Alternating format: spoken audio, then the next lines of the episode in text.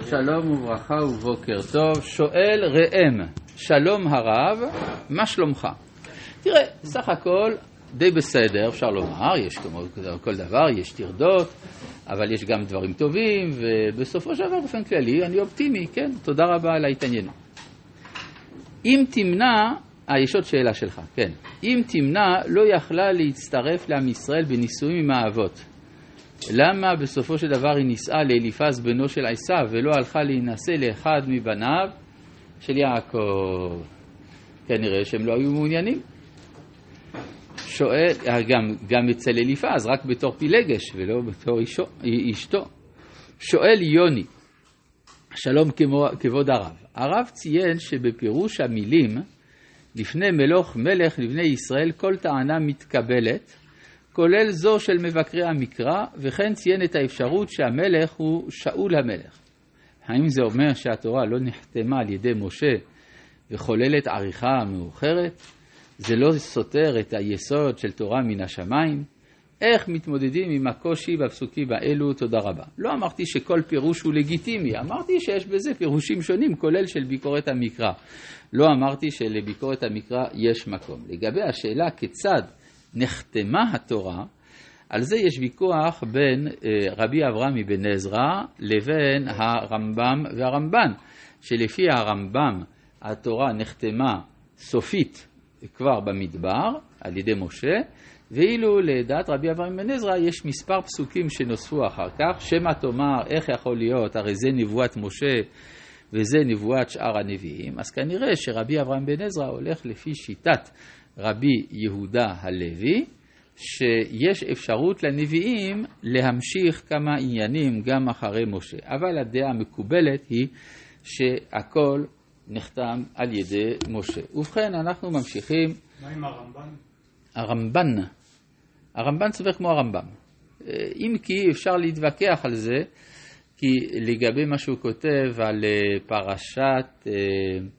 אה, פרשת סיחון, לא, לא סיחון, הכנעני מלך ערד. יש שם מקום לדיון. רבי, אבר, רבי יצחק אברבנאל באמת אה, מתחבט בדבר. טוב, אבל זה נושא באמת אולי ללימוד רחב, ואני לא יכול כאן בקצרה לדון בכל הצדדים של זה. אבל בכל מקרה, לפני מלוך מלך על ישראל, בפשטות הכוונה לפני שבכלל יש מלכות בישראל. אז גם אם אני אגיד שזה שאול, אז זה יכול להיכתב על ידי משה. זאת אומרת, משה אומר, לפני שיש מלך על ישראל, יש כבר שבעה מלכים ב, אה, באדום. מתי היה מלך על ישראל? משה אומר, כשיהיה, אז יהיה. כן. טוב, ובכן, אה, בואו נראה פרק ל"ו, פסוק ל"א. ואלה המלכים אשר מלכו בארץ אדום לפני מלוך מלך לבני ישראל. מה המשמעות של הדבר הזה?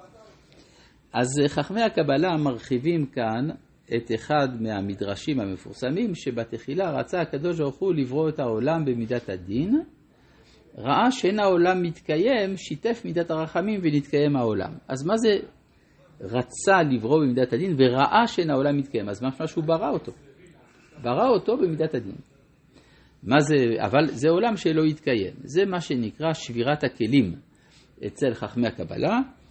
שהיא מורכבת מאוד, היא מורכבת משבעה ניסיונות לבנות את העולם על מידת הדין שכולם כשלו, ובסופו של דבר העולם שלנו הוא על רקע התוהו ובוהו הקדמון, והארץ הייתה תוהו ובוהו וחושך על פני תהום, זה השברים, השרידים של העולם הקדום, שעל גביו בא עולמנו זה ובונה את, ה...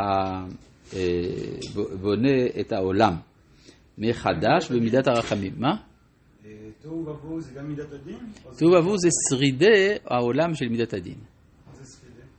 שריד, רבים, שרידי זה רבים של שריד בסמיכות.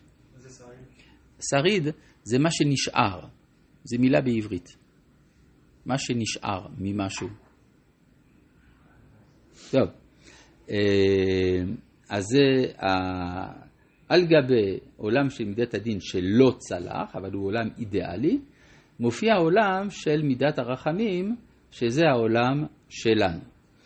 אז שעליו נאמר, ויאמר אלוהים יהי אור. השורשים ש- אה, השורשים של העולמות האלה הם באים לידי ביטוי בעובדה שיש שבעה מלכים בארץ אדום, ואחר כך מלוך מלך על ישראל, שזה מידת הרחמים. אז אה, מי הם השבעה מלכים האלה? אנחנו רואים שהם לא מלך בן מלך, אלא כל פעם זה מישהו אחר. זאת אומרת שזה עולם ללא אחדות. לעומת זה, עולם שבו יש שושלת מלכים, זה אומר שזה עולם אורגני, שיש קשר בין דור לדור, ובין כלי לכלי, ובין אור לאור, וזה מה שהתרחש כאן, מה שמתרחש בכנסת ישראל. אז בואו נראה מי הם. וימלוך באדום בלע בן בעור, ושם עירו דינהבה. בלע בן בעור זה קצת דומה לבלעם בן בעור, אז ברור שזה לא אותו, אותו אדם, אבל זה אותו שורש נשמה. כלומר, כמו שבלעם בן בעור מתנגד להופעת ישראל בהיסטוריה, הוא מנסה לקללם לפני הכניסה להיסטוריה, אז כך גם בלע בן בעור זה מי שהוא מהווה את היסוד של אה, עולם בנוי על אדום במקום על ישראל. זה אה, בלע בן בעור. ו... וימות בלע, וימלוך תחתיו יובב בן זרח מבוצרה. יובב מלשון יבבה, כן, כלומר יבבה זה גם כן דבר שלילי, שבא בעקבות התרבות הדין. וימות יובב וימלוך תחתיו חושם מארץ התימני, וימות חושם וימלוך תחתיו. הדד בן בדד המכה את מדיין בשדה מואב ושם עירו עבית.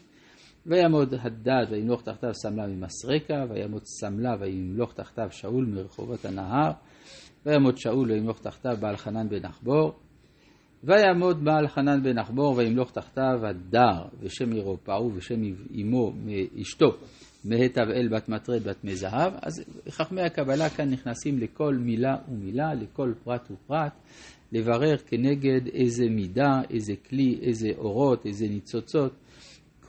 מעורבים כאן, ו... אבל זה כבר שייך לתחום שאיננו דרך הפשט, כך שאנחנו לפי לימודנו כאן לא עוסקים בזה.